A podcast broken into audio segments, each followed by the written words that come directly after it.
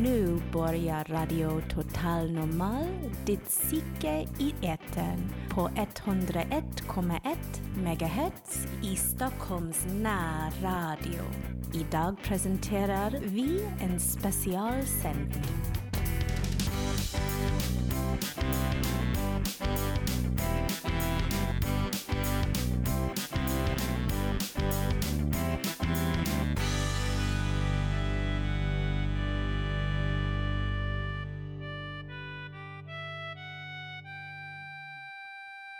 I Radio Total Normal idag så får vi höra ett avsnitt från Fountain House Stockholms podcast Måste våga podda om det. Och ett specialprogram inspelat av Anke Mattis. Ulla-Britt, Cynthia, Björn och Eddie talar om det onda ögat. Som i det här fallet betyder den onda blick som många vänder in mot sig själva. Ett slags självförakt som kan leda till förödande konsekvenser. De delger egna erfarenheter och diskuterar hur man med olika medel kan arbeta bort den här blicken. Hej och välkommen till Vi måste våga podda om det. Jag heter Cynthia Anderson och sitter här med Ulla-Britt. Björn. Och Eddie. och eh, idag ska vi prata om onda ögat. Mm. Jag kan ju börja berätta vad det onda ögat är rent kulturellt. För att det finns i Indien, det finns i Sydamerika, det finns i Afrika. Och säkert på andra kontinenter inom andra säkert också. Och det betyder att det är något ont som finns omkring en. I Människors blickar, jag menar familjer älskar inte varann. Olika familjer älskar inte varann. Olika släkten älskar inte varann. Olika folkslag älskar inte varann. Och då blir det kanske en ondska i en människas blick mot en annan person. Och då finns det något som heter onda ögat och det symboliseras av en, ett smycke. Eh, i, som ser ut som ett öga, som ett gott öga som man bär. Och det är väldigt känt i andra kulturer. Har funnits här på 60-talet också. Man bär det för att skydda sig från onda ögat. Ja, man, man har bär det för att skydda sig och att få lära sig att känna av, eh, känna av eh, ondskan omkring en.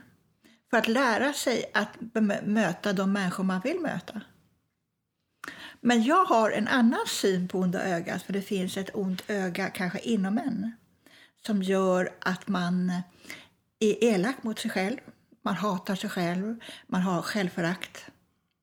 Och det här är svåra frågor som vi inte så ofta pratar om, som kan leda till osedvanligt läskiga konsekvenser.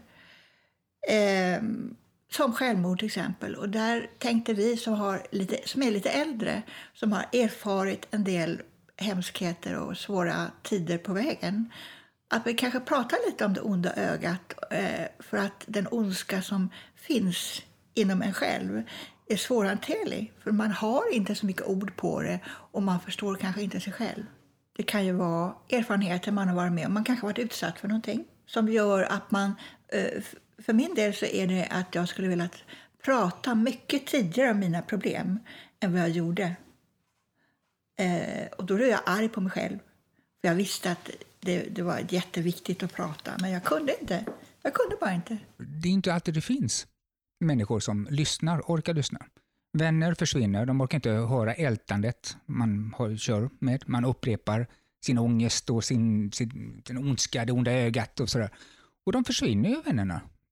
Och så sitter man med vården och så får man 40 minuter med terapeuten och sen så ding ding, så, hej, vi syns om en vecka. Och så går man där själv. Liksom. Men det har hjälpt mig oerhört mycket just terapin. Att få hitta en, för det, har, det finns olika terapeuter som inte klarar att bemöta en. Som bemöter på ett sätt som man inte tycker om. Så man inte, det har, får ingen förtroende för den personen. Så det gäller att få en, en, en person som man känner sitter kvar liksom, och som jaha, lugnt sitter och lyssnar på vad som har hänt en. För det, är så- det är så eh, stort för en själv så man får ut sig det, det är rena eh, stormen liksom inom en som inte alla kan ta. Det finns andra sätt också att få ut det. Jag själv eh, har inga terapeuter längre. Jag hade ingen bra erfarenhet av det. Jag hade en som var bra, Lotta. Men eh, jag får ut det genom kreativiteten och genom att för första gången att jag istället för att sitta där och vilja bli hjälpt, som jag gjorde för över 20 år, sa jag att det finns inget, tänkte jag. Fast det finns, fast för mig kändes det att det inte fanns. Och då tänkte jag, vad kan jag göra själv? Vad kan jag göra? Och då fokuserade jag jättemycket på det. Och uh, hittills går det ganska bra. Fokusera på kreativitet? Nej, det är ett utlopp, kreativiteten. Um, men uh, i att vad jag läser för något, vad jag matar in för information. Därför jag ska bli påverkad av det här. Så ja, nyheter kollar jag inte på just nu. Um, därför jag är för skör för det. Jag tycker att om jag inte kan göra någonting för att hjälpa till uh, då, då är det ingen idé för mig att bara må dåligt av att se det. Det är så djupt mänskligt. Att man berörs av krig, man berörs av, av sina egna konflikter mm. och av det som har hänt i familjer och sådär. Och det är det onda ögat. Tillbaka till, till, till det här med eh, självhat. Mm.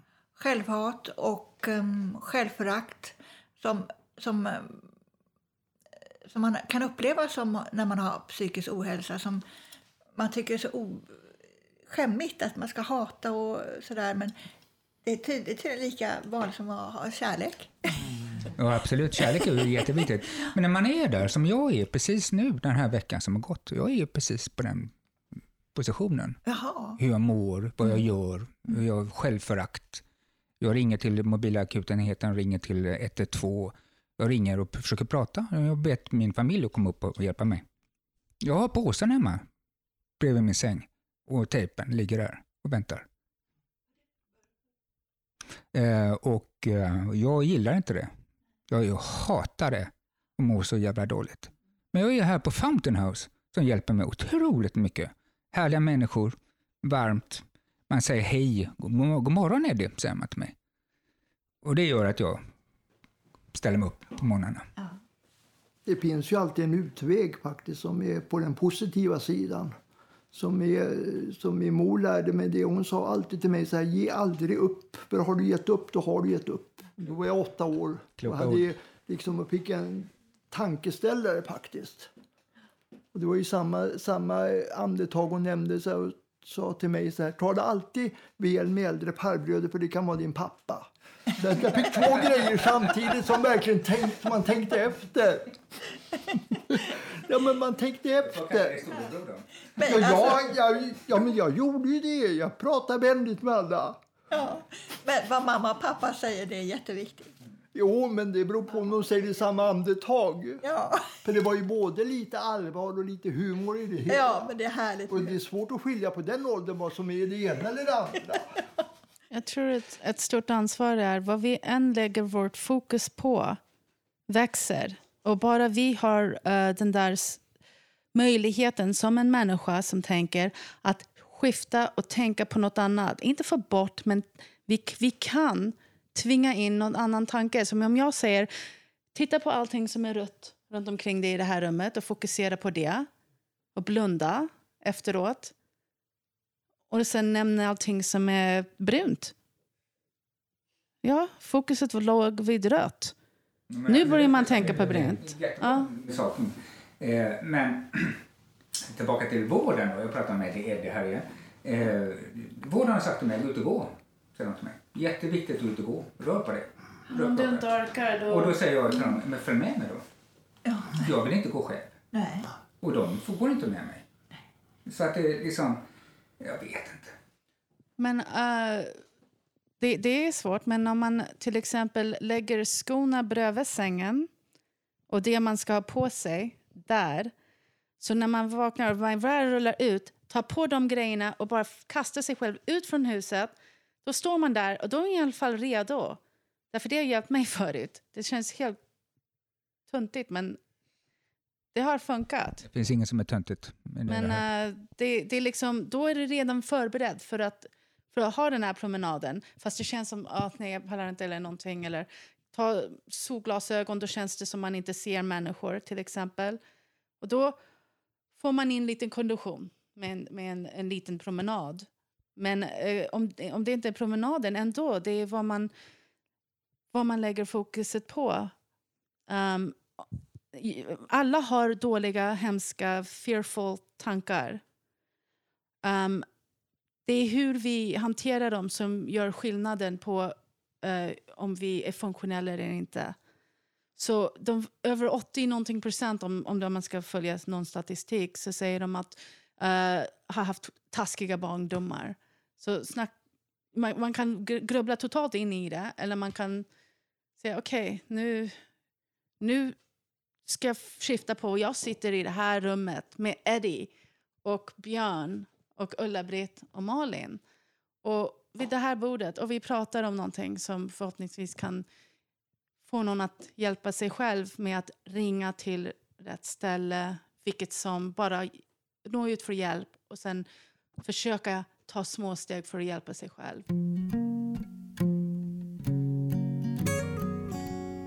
Björn, jag undrar, du sa tidigare om onda ögat och Ja. du snackade om den vita och den svarta sidan. Jag Ja, det vilja är, det är ju den här det. dualismen människan har. Man är född med det. Helt enkelt. Man är född med två sidor så att säga. Och det gäller att man håller de här sidorna i jämvikt då, helst. Man har ju det här som man talar om i psykiatriska sammanhang, femfemmor. Och det är personer som är mycket intelligenta. Men kommer de på en fem-fem-nivå i huvudet så att säga, då, då bryter det ut. Det kan vara en depression, det kan vara vad som helst. En impuls de får helt enkelt. Och det är väldigt allvarligt det där egentligen. Och sen är det ju det att man kan inte som en del psykiatriker och psykologer ha massa generella scheman för att all depression, all sjukdom, vad det nu är, psykot eller vad det kan vara, den är individuell. Mm. Den kan, måste vara, den är individuell. Alltså det finns tusentals olika anledningar egentligen. Absolut. Men tyvärr i, psy- i psykiatrikernas och psykologernas värld finns det bara 99. Som de använder schema så här.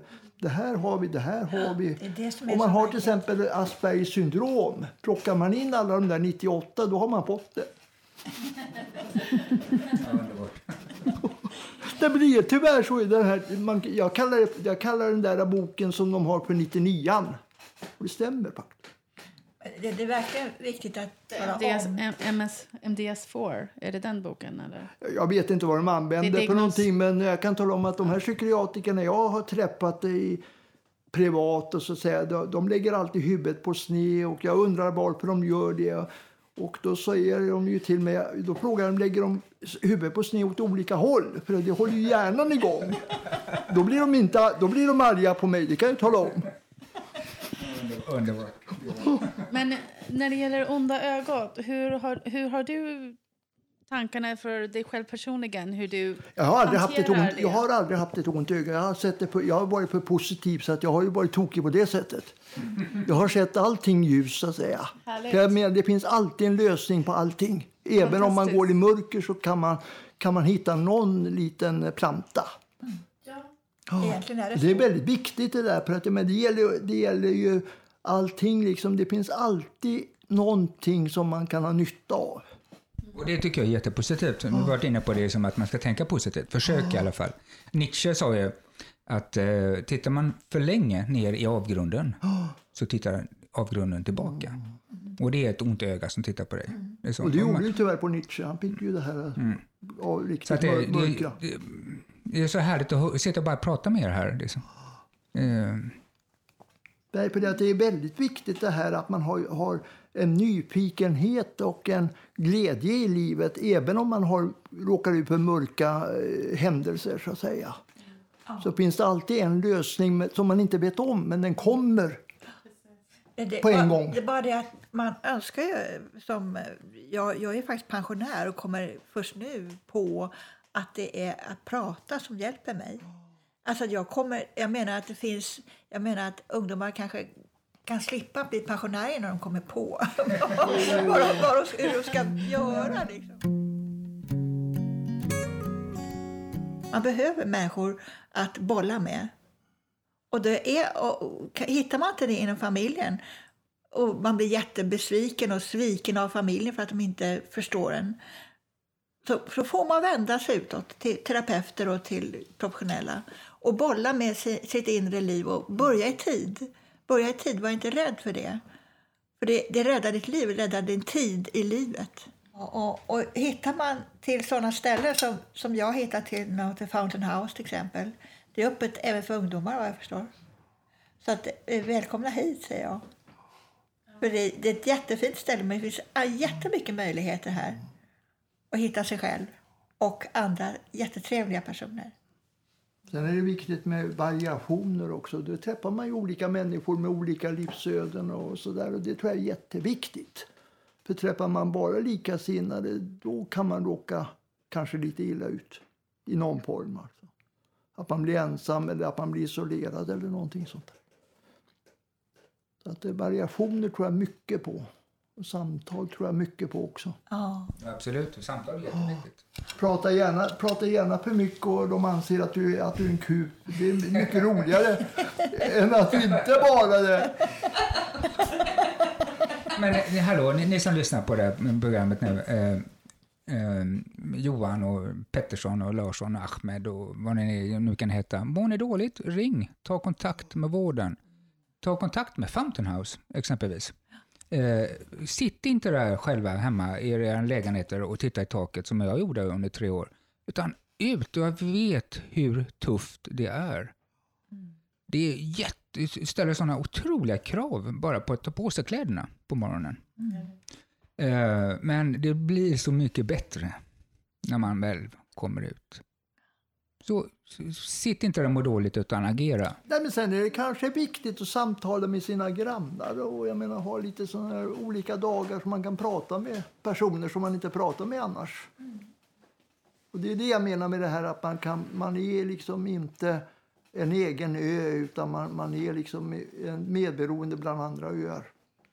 Vi säger det, men samhället är mer uppbyggt i Sverige där vi har våra lägenheter, där vi har vår, det är föräldrar och, och barnet. Och sen går det inte riktigt så mycket, det når inte ut mycket mer än så. Sen är det ju tyvärr Förutom så att skolan människor, och sen människor jobbet. har fått mera arbeten så att de kan kanske inte umgås på samma sätt som man gjorde kanske för en 30 år sedan. Nej, det är en Det skillnad. är en, Det är en sak skillnad. också. Det är, det en det gammal, eller det är en det gammal fin visdom man säger att man ska prata med varandra. Och det, det låter lite underligt idag när det finns digitaliserad värld och allting går genom Facebook och Twitter och allt möjligt sånt där. Det är ju det, det nya kommunikationen. Va? Jo, vi alla är så olika. Min pappa han kan skrika och kasta några saker och han mår jättebra efteråt. Så, ehm, och han, har aldrig haft, det. han har aldrig haft någon terapi, han vill aldrig ha något. Så hans sätt att må bättre funkar så. Min mamma är totalt in, inverted. Eh, så hon vill också inte ha något med någon att prata med och vill inte ha dialog med människor alls. Och hon mår hur bra som helst och vara totalt isolerad. Och jag förstår inte det heller. Men jag säger okej, hon fungerar i samhället, han fungerar i samhället och, och jag är den som sitter här. så det, jag kan inte döma ut dem för hur de gör det. Men, Eller så Eh, det finns en sak i vården. Man, tänkte, man går till min eh, sån här psykmottagning och så finns det sån här heter ljusrum på vintern. Man får gå dit och om en timme. Och jag har sagt till min, mina kontakter, vi måste skaffa ett rum där man kan gå in och skrika. Ja, skrikrum. Ett skrikrum, ljudisolerat, så man får ut den här jävla ångesten eller skiten. liksom bara, ja, bara skrika så mycket man kan. Halleluja! Ja, det När jag var behöva 20 ha. år, då såg jag, jag klättrade i berg och så såg jag en man i 50-årsåldern som jag är, nu. Och han stod längst upp på på en klippa och bara skrek. Bara skrek och jag tittade, vad fan gör han? Liksom. Och han, han, han, så, han anklagade Gud och liksom universum. Oh, yeah! Bara skrek.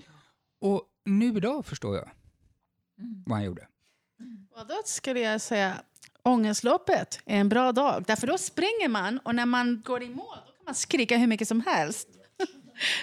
Eller inte i kudden såklart. Förr hade man ju det här primalskriket som var väldigt nyttigt egentligen för många.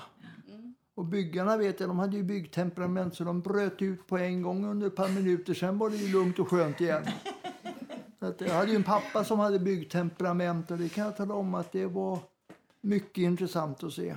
Hur fort det kunde gå utan att det var våldsamheter utan det gick blixtsnabbt upp i toppen och ner. Och jag har ju lärt mig att räkna till tre innan jag bryter ut. Och jag har ju bara hunnit till två ännu. Det är jag väldigt glad för. Och det är viktigt också att man får utlopp för sina känslor tror jag. För går, man in, går de inåt då blir det väldigt farligt. För det går på hela kroppen. Det är inte bara psyket som kan bli försämrat utan det kan vara medicinskt också. Det är därför jag säger motion är så oerhört Ja, viktigt. Så, jo, men en motion gör ju det att man, man, vari, man liksom varierar hjärnan lite bättre. Man håller hjärnan igång. Hjärnan och kroppen Ja, tillsammans, det hela hänger ihop. rörelsen. Det hänger ihop. Mm. Så fort jag slutar, då märker jag att jag, jag blir nedstämd. Samma, samma med, med kosten. Det har en, inte vad, vad jag ser är hälsosam, men vad som jag tycker är, en, är hälsosam för min kropp. Mm. Och samma för, man vet vad man gör själv och hur det påverkar. Man känner av om man äter jättemycket av en sak, hur man, om man kanske känner sig mer trög eller något annat. Så det, det, alla de här små sakerna, är säkert, vi är som ett instrument. Vi är som en piano som måste fine-tunas hela tiden. Alltså. Men det kan jag tala om, det räcker egentligen med en promenad runt kvarteret där man bor. Jo, Det finns en sak. när eh, man väl kommer ut. eh, Jag fick, jag fick låna en hund. Jag fick passa en hund under två års tid. Wow. Så Tre, tre dagar per vecka.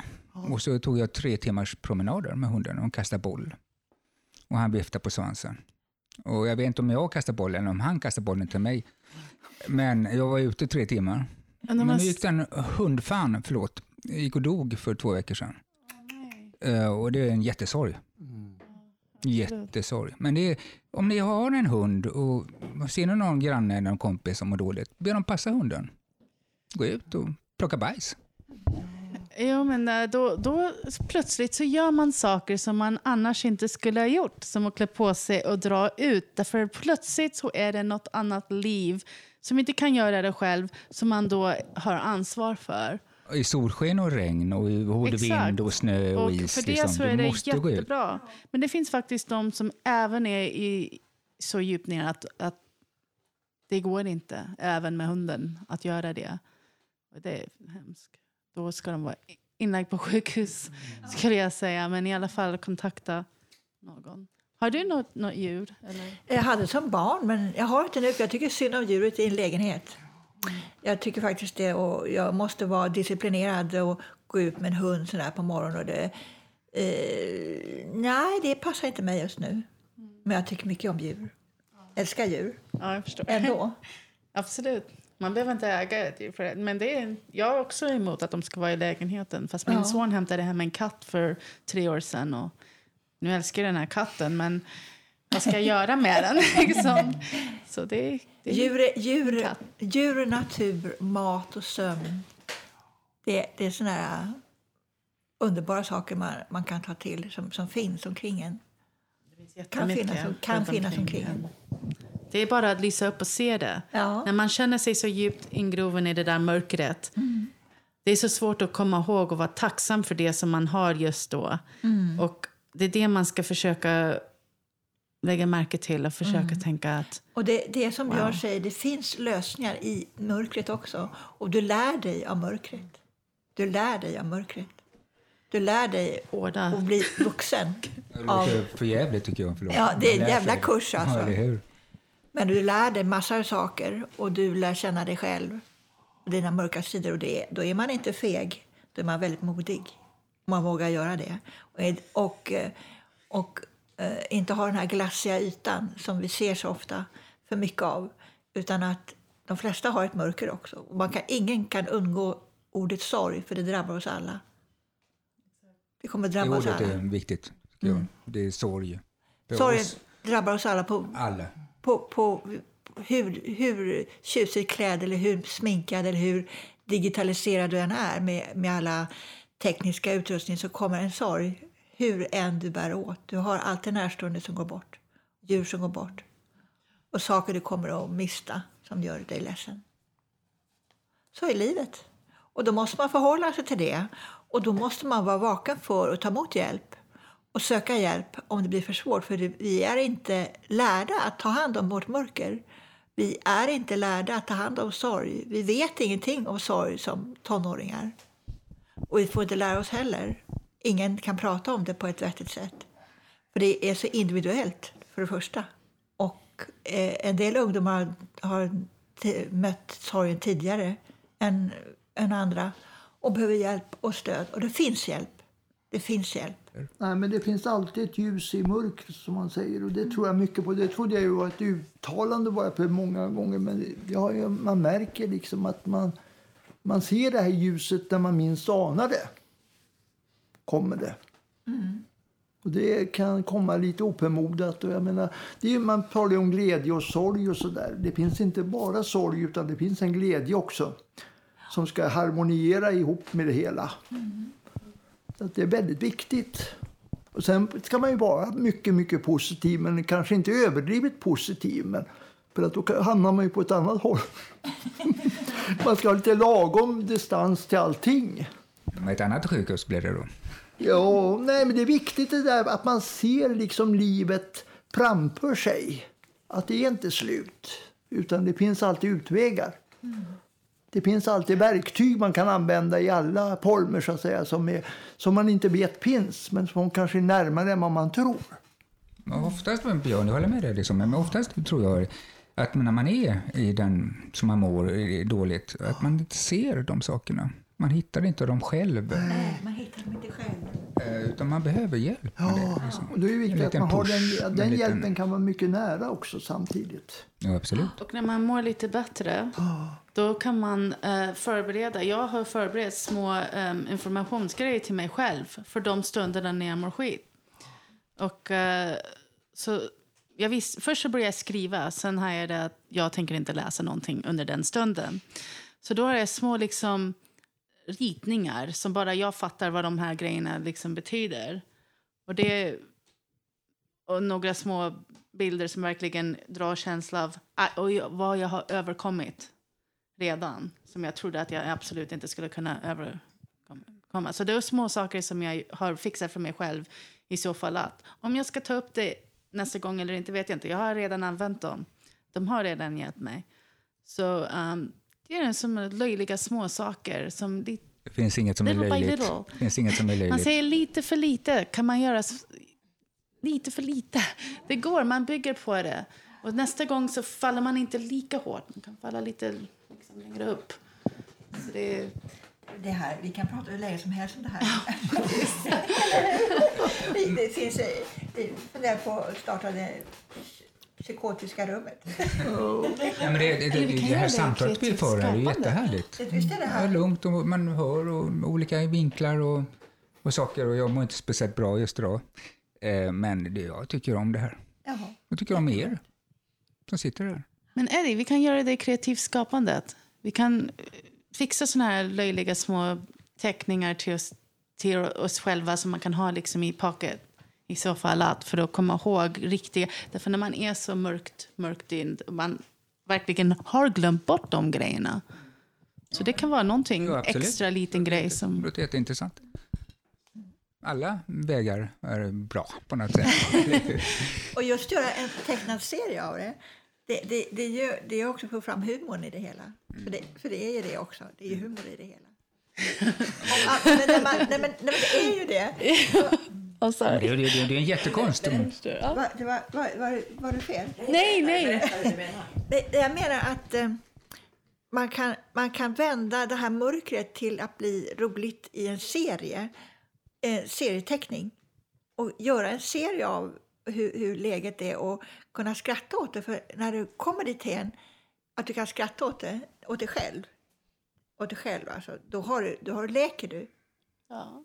Eller hur? Du kan rita och, och man, man, ja, det, det var för ett steg på vägen. Men det, jag tycker att det är så svårt när man alltid... Och jag tror att det är en stor grej för oss som har, lider av psykisk ohälsa. Det är att vi jämför oss så högt upp att det gör att vi känner oss att det, vi ska aldrig nå det. Och då känner vi att vi duger inte till. Och eh, vi, vi, kanske säger minns lika som- bra. Vi kanske minns lika bra. Ja, precis. Vi är det på ett Men- sätt. Men vi tittar, vi tittar upp och säger om, om jag inte kan vara så där, jäklar. Och, jag, eller man kämpar för att vara så. Och det fungerar inte. Det här såg du Och då kändes det Alltså, känns vi- det vi- bedrövligt. ja, precis. Vi människor, vi har, jag brukar kalla det som att man, jag har ett minne av hur bra jag mådde en gång i tiden. Vilket bra liv jag hade. Hur jag kunde högprestera och, och jobba och sådär. Mm. Och jag jämför mig precis på det. Jag ser den bilden Mm. och jag kommer inte nå dit. Nej. Och, och det är en acceptans, man måste acceptera det. Och det har jag jätteproblem med. Då måste du transmute det på något sätt för att förstå att det här är någon läkningsprocess som kan faktiskt leda till något bättre. Och det vet du inte. Det kan, inte på det sättet, men på ett helt annat sätt. Det är det som är, kan vara en intressant del av resan. Så det, det, det är mycket som händer i människors liv som man, man verkligen kan inte veta hur det blir om ett år, om fem år. Det kan vara en total omvändning. Jo, Jag absolut. menar, Men vi som sitter runt bordet, vi har lite, lite olika åldrar också. Jag är 54 och, och nu är någon lite äldre och sådär. Men vad händer? i- Liksom, mitt liv har ju gått. Jag har gjort min grej. Jag har haft mitt hus, haft Nej. min bil, haft en hund. Men livet handlar inte om bilet och huset. Nej, jag vet. Det är det det jag, visar vet dig jag. just nu. Nej, det är det du måste lära dig att Ja, gå igenom. Det är det har jag förstått. Nej, men vad ska jag göra? Komma till Fountain House och fortsätta att läka. Mm. Kanske ta lite mer promenad. Vad är det som säger att du inte kan saker längre? Ja, det är väl det onda ögat, janten. Ja, det, ja, onda ögat, ja. Mm. Du måste komma, hitta det goda ögat till dig. Till dig. Sen är det ju så här också att människor har ju olika gåvor som de inte vet om. Och det är viktigt kanske att man får fram de gåvorna på något sätt och det kan man ju få i gemenskap med andra kanske.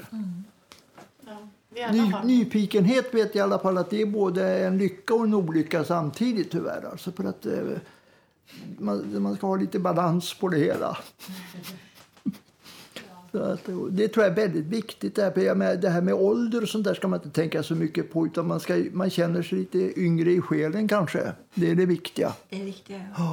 Och sen det här som jag har kämpat för i alla år, ge aldrig upp. Det ska man aldrig göra. Det är väldigt viktigt att hålla igång så att säga. Även om man tycker att ja, det här var lite tradigt och det här var eländigt. Men det finns alltid utvägar. Faktiskt. Som man inte känner till kanske bakom fasaden. Men man, man, känner, man känner till när man kommer till, till vägskälet så att säga. Att man fortsätter. Ja, men det är så Björn, tror jag. Liksom, att, men när man mår dåligt så kanske man behöver den pushen av några runt omkring. Ja, men alla rödlampor som man ser kommer att slå om till grönt en vacker dag. Okej. Men man behöver den lilla pushen. Liksom. Eh, Och det kan man ju få av andra människor, man kan få det av olika djur och man kan ju få det av olika händelser och allting. Får man en liten push som man inte vet om. Ja. Så att, eh, det tror jag mycket på. Och det kan låta lite positivt men jag tycker man ska ha, det är viktigt med den här positiva känslan också. Absolut. Absolut. För förlorar man den, det är då man tyvärr hamnar i den här uh, grottekvarnen så att säga. Som man, man kanske inte kommer ut i på en gång utan som man får kämpa väldigt mycket med. Så att... ehm, Det är nej, så skönt att höra Björn som sitter här i studion. Eh, han sitter här med sån här jättefin kockmössa. En liten... Hårnät! Hårnät heter det. Han sitter här och han ser jättefin ut.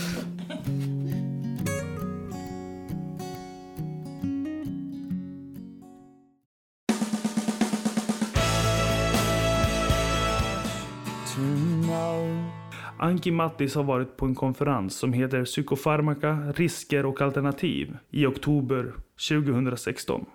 Nu ska vi få höra ett specialprogram som hon spelade in på den konferensen. Idag är det den 15 oktober 2016 och jag är i Göteborg på en konferens som heter Psykofarmaka, risker och alternativ med många föreläsare som föreläser om andra metoder man kan använda än, än psykofarmaka.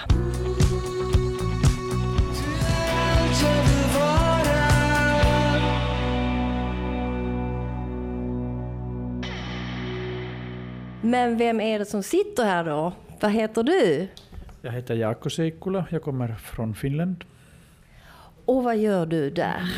Jag arbetar där i, i universitetet. Jag jobbar som professor i psykoterapin.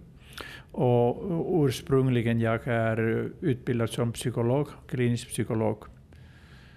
Men du har en alldeles speciell eh, metod som du har jobbat med de senaste 25 åren när det gäller eh, eh, psykospatienter. Kan du berätta, vad heter metoden och hur jobbar ni? Det kallas uh, på engelska open dialogue, kanske du kan säga på svenska öppna samtal någon gång. Och det idén är verkligen så att man har reorganiserat det psykiatriska behandlingssystemet. psykiatriska behandlingssystemet för de svåraste psykiska problem, inte bara psykospatienten utan, utan alla slags problem. Och idén är att organisera vårt system på ett sätt att det kan omedelbart i kris möta med familjen och andra delen av det sociala nätverket och sen ta in alla de terapeutiska metoder som behövs och speciellt fokusera att ha en dialog på gång mellan familjemedlemmar och mellan behandlarna så att allas röster blir hörda. Som jag har förstått det, man kallar alltså in patientens familj, eh, arbetskamrater, man kallar in socialtjänst kanske, eller andra som, som är kring patienten. Och det är inte bara ni i psykiatrin som patienten träffar. Ja, det är absolut sant. Det första idén är att när man hamnar i kris, det gäller alltid hela familjen. Och det är så viktigt att ha familjen med från första början och så länge som behövs. Men när vi träffar patienter i psykiatrin, de har många kontakter till socialväsen till, till de har, kan ha många problem i deras familj.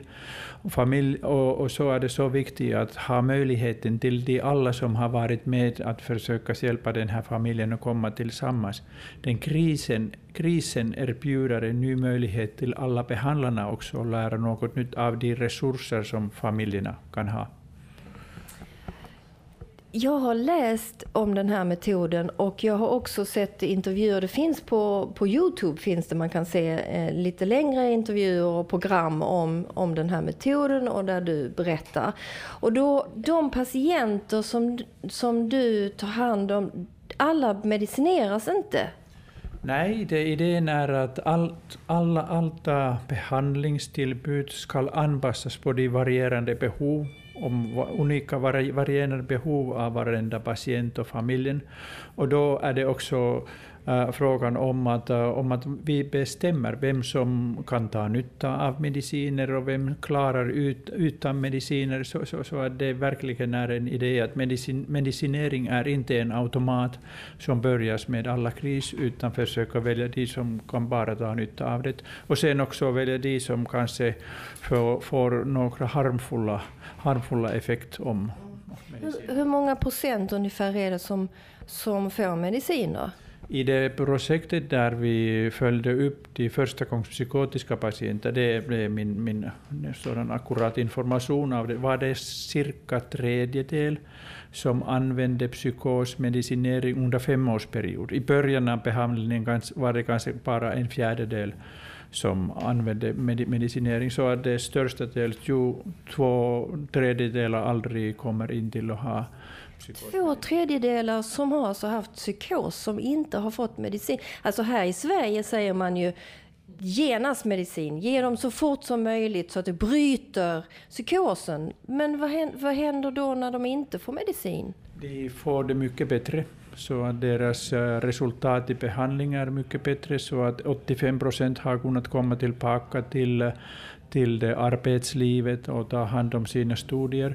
Och de som har varit utan psykosmediciner har, har, har det mycket bättre än de som är på medicin. Förstås de som är på medicin kanske i början har allvarligare, allvarligare livssituation så att där behöver alla sådana metoder. Men, men, men trots det, innebär att, att undvika medicinering inte ökar risken att du ska ha problem i framtiden som man oftast påstås. Nej, för att det, det är så märkligt. För här i Sverige där man säger bryt så fort som möjligt, ge medicin så fort som möjligt. Där är det ju kanske bara 20-25 procent som i långa loppet då återhämtar sig och kan börja leva eh, med, med jobb och studier och bilda med familj. Och i din metod, där ni väntar med att ge medicin och bara ger det när det verkligen, verkligen måste till, liksom, där där är det 85 procent som börjar jobba, studera, bilda familj och leva normala liv. Så din metod låter ju överlägset bättre. Varför är det inte så överallt? Ja, det är en, det är en mycket bra fråga som jag inte heller mig själv förstår. Uh, kanske det är en, en sak som är relaterad till det är att uh, man har inte tillräcklig utbildning för personalen som måste jobba i de svåra situationer. Och då går man in till de lättaste svar och det lättaste är att ge piller till patienten och hoppas för det bästa. Men, men det finns bara, som, som, det som du hänvisade, alltså att man ska gå direkt till medik, medik, medikamentell behandling, så det är en myt som handlar i psykiatrin utan att det finns en stöd i forskning eller, eller i det resultatet som finns där. Jag har flera att intervjua här. Hej, vad heter du? Jag, jag heter Olga, Olga Runciman.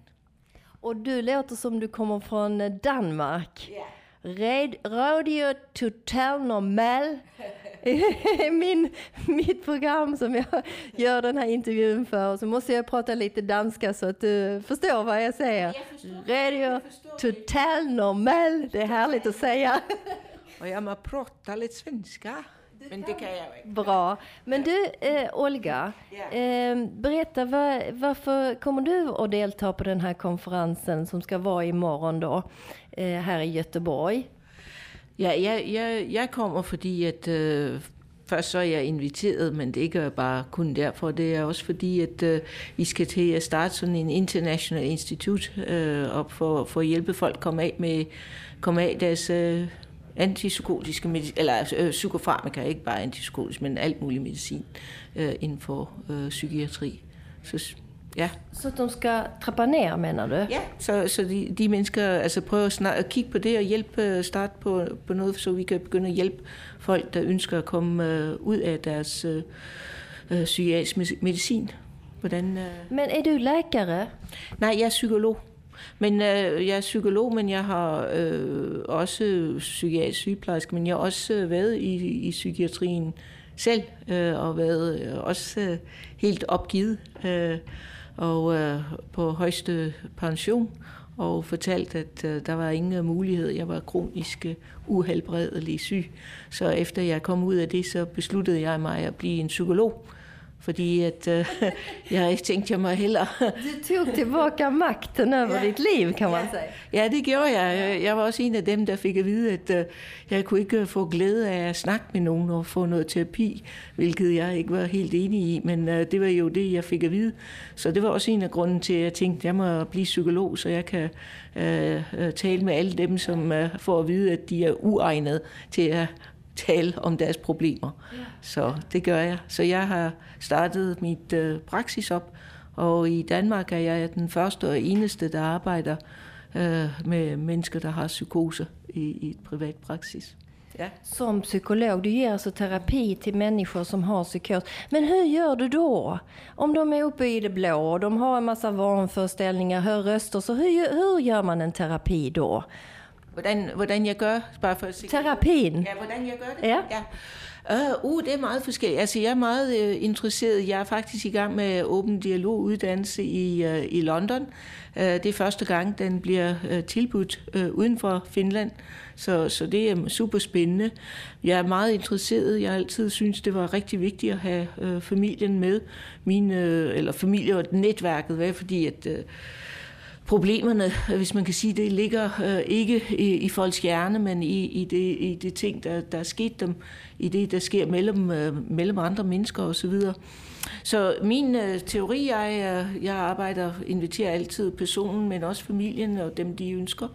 Øh, så vi mødes øh, i fællesskab og prøver at og, og, øh, øh, ja, finde ud af, hvordan problemet er, hvordan vi kan løse det. Mm. Øhm, jeg... Øh, undskyld, jeg prøver at møde folk, øh, der kommer folk, der kan være meget det, vi, vi kalder psykotisk, jeg sætter lidt i situationstegn, men, men øhm, det vi kalder, øh, som kan være næsten uden sprog, fordi de har det så, så skidt, og øh, de kan snakke om alt muligt, alt fra, at, det ved jeg ikke, aliens, eller det åndelige, eller din der, og jeg forsøger, jeg prøver altid at møde folk der, øh, der hvor de er, øhm, fordi jeg er, jeg er ikke en, øh, den ekspert, der siger, at øh, det, det, det, det du fejler osv. Jeg, jeg tit, og så møder jeg dem der, og så mange gange så ender man med at snakke om, om egentlig, hvad der også äh, sker. Ja, ja, ja, för jag tänker så här, om man frågar varför tänker du så? Så brukar det finnas en, en eh, verklighetsbaserad orsak många gånger. Att någon har börjat tänka på ett annorlunda sätt än de flesta gör. Så att det, att det brukar finnas en, en bak... Och sen också det här med open dialog. Där tänker jag så här, just det här med öppen dialog. För många som har psykos har svårigheter med paranoia. Och då är det ju liksom, man är känslig som människa. Man, vet, man, man känner på sig om någon pratar bakom ens rygg. Och psykiatrin jobbar, eh, normalt sett jobbar man så att man sitter i ett stängt rum och pratar om patienten. Och man pratar med de anhöriga om patienten. Och man talar inte om för patienten att man har gjort det. Och då kan det komma liksom plötsligt någon kommentar och så patienten tänker, "Var- hur kan den veta det? Varför sa den så där? Och det odlar paranoia, tänker jag. Och det är så smart det här som du gör, att man sitter tillsammans och alla säger det de tänker och tycker inför patienten, så den hör både kärleken och, och dumheterna som familjer kan ha för sig i, i olika rangordningar och vilken som är hackkyckling i familjen och så vidare.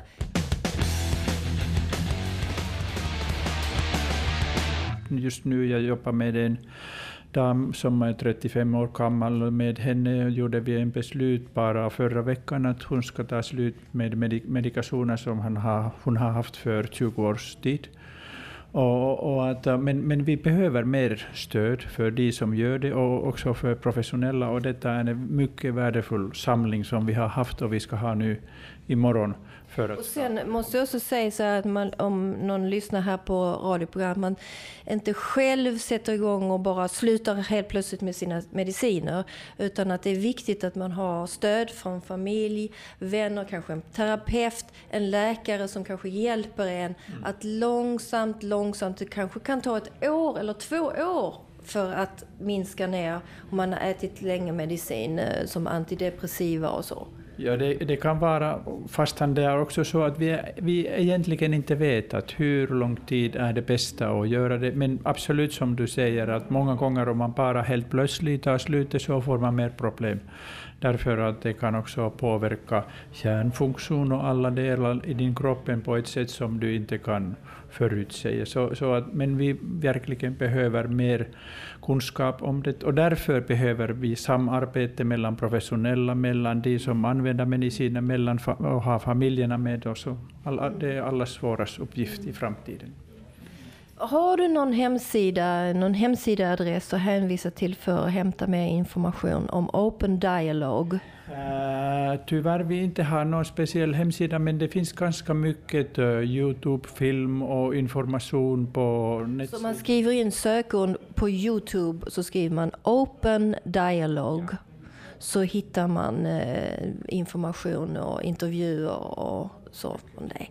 Tack så hemskt mycket. Och, och Olga, har du någon, någon webbadress? Øh, ja, det har jeg. My, min webadress hedder Psycovery.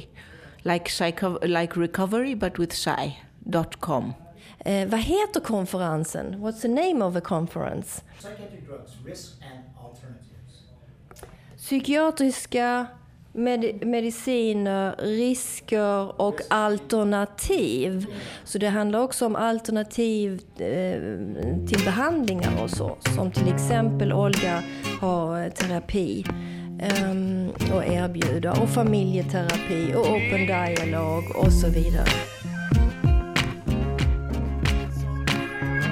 Här fortsätter konferensen för psykofarmaka, risker och alternativ och just nu så är det lite kaffepaus som vi alla behöver ifrån de väldigt, väldigt intressanta in, eh, eh, föreläsningarna vi har hört. Och jag tänkte jag skulle intervjua någon som är deltagare av konferensen. Hej, vem är du? Hej, jag heter Beata Frankenhöser och jag är socionom från Finland. Så du har rest ända från Finland för att komma hit till Göteborg? Jo visst, det här är årets höjdpunkt.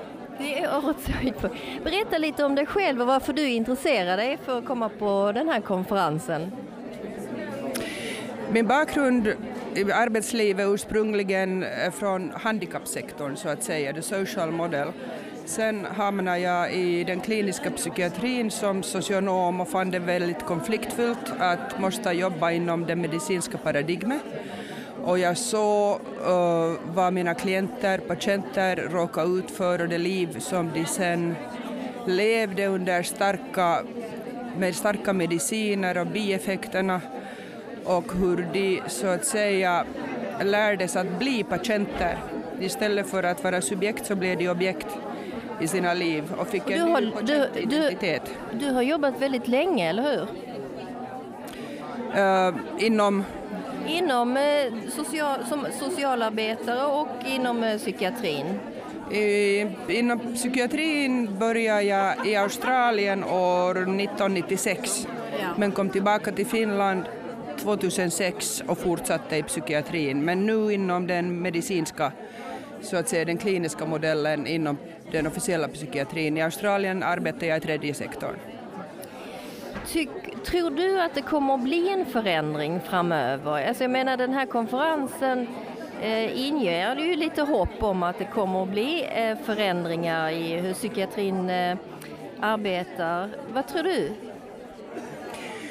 Jag tror att eh, arbetet för att få fram alternativ kommer att förstärkas men jag såg samtidigt i mitt arbete i Finland inom den kliniska psykiatrin att de stärker sina befästningar. Den här medicinska modellen blir allt starkare och själva organisationsförändringarna som också är politiska och marknadsmässiga förstärker också den medicinska modellen. Det blir svårare och svårare att få en öppen dialog om alternativ med företrädare för den officiella, inom den officiella psykiatrin. Så det kanske kommer att bli som eh, två, två typer av eh, sätt att se på psykiatri och hur man eh, behandlar. Är det, är det det du tror kommer att hända? Det finns en möjlighet om, om eh, själva psykiatrins egna klienter, alltså brukarna, kan få det stöd som behövs för att börja själva komma fram med sina krav så kanske det finns hopp. Men, men det krävs väldigt mycket för att brukarna är ju då i kraft av sin så kallade möjligen sjukdom och biverkningarna, medicinering och allt det här så är de ganska maktlösa. Om det tillräckligt med stöd, tillräckligt med alternativ så kanske det finns hopp. Ja, det är många tankar som väcks när man är på en sån här konferens.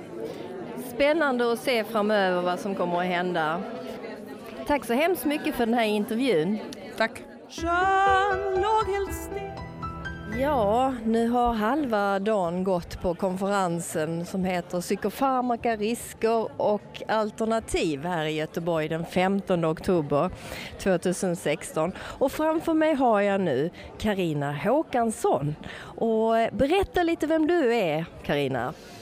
Ja, jag är socialarbetare från början, eh, sedan många år psykoterapeut. Eh, jag har nästan hela mitt yrkesverksamma liv arbetat tätt tillsammans med så kallat vanliga människor, det vill säga familjehem.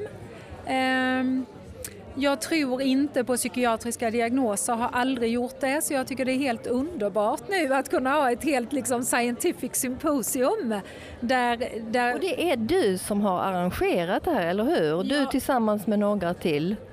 Hanna Lundblad och Alexandra Lindelöf, eh, mina två kollegor och jag har gjort detta, ja. Helt fantastiskt, för här är ju föreläsare från USA, från England, från Danmark. Ja, alla, alla som är här och talar idag är människor som, som vi har haft och som jag har haft kontakt med sedan många, många år tillbaka en del och en del är, är nya. Liksom. Eh, och från början var det faktiskt så att, att vi bjöd in de här människorna för vi tänkte att vi skulle bara ha ett väldigt informellt möte och prata om skulle det vara möjligt kanske att starta ett internationellt institut för, med fokusering på hur går man liksom av psykofarmaka. Eh, och sen när alla människorna sa ja, precis alla som vi inviterade sa ja. Då tänkte vi så här, nej men då kan inte vi bara ha dem för oss själva utan vi måste liksom bjuda andra människor på detta också. Eh, och så bestämde vi lite oöverlagt, eh, men jag är jätte, jätteglad att vi gjorde det såklart, att vi skulle ordna ett symposium. Och när jag säger lite oöverlagt så är det ju såklart därför att vi har gjort det vid sidan av vårt ordinarie arbete. Alltså. Jag har till och med hört eh, någon säga att det här är ett historisk, eh, historisk händelse inom psykiatri. Ja, alltså det, det, känns ju, det är, väl, det är väldigt stort på det sättet att vi också, som jag nämnde här idag på morgonen, att vi igår bestämde att vi ska starta ett internationellt institut. Eh, och vad sen det leder, det vet vi ju såklart inte, men bara det att, att det finns ett så stort intresse för ledande forskare och praktiker på olika delar av världen. För att det är, ja, som ju också... Ja, vilka har föreläsarna varit här idag? Kan du ge några exempel?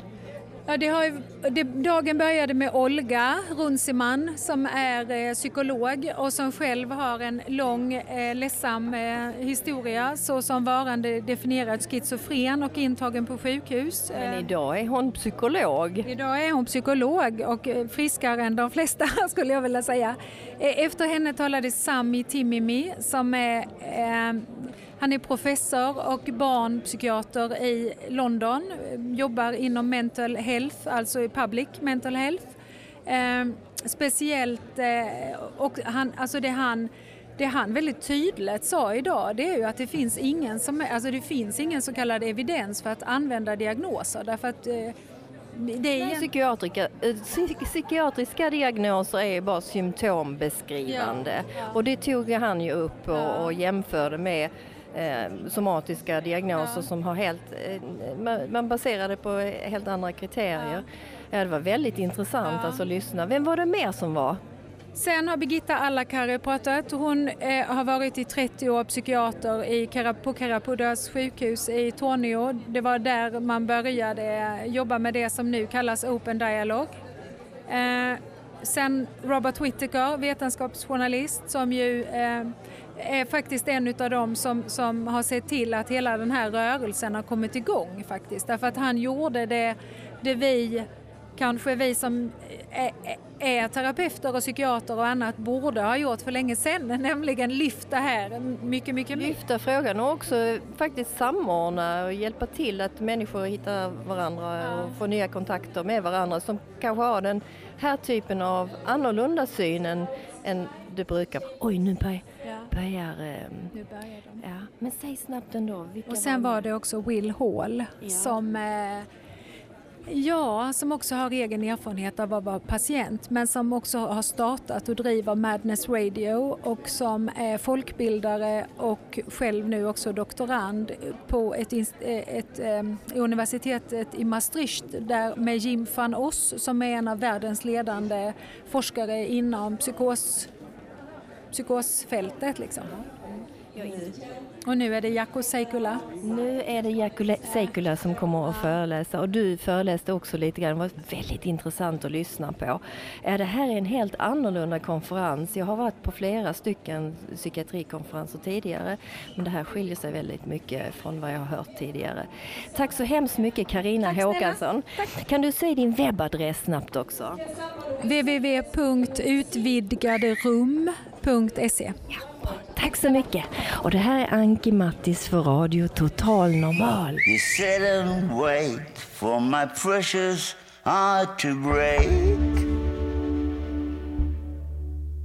Ni har hört Fountain House Stockholms podcast Måste våga podda om det och Anki Mattis specialprogram i Radio Total Normal. Producent var Malin Jakobsson Tekniker Gabriel Wikhede och Benny Rodin. Och ansvarig utgivare Bodil Lundmark. Nästa vecka får ni höra en ny repris från Radio Total Normal. Den spelades in den 12 januari 2012 och är otroligt spännande. På återhörande.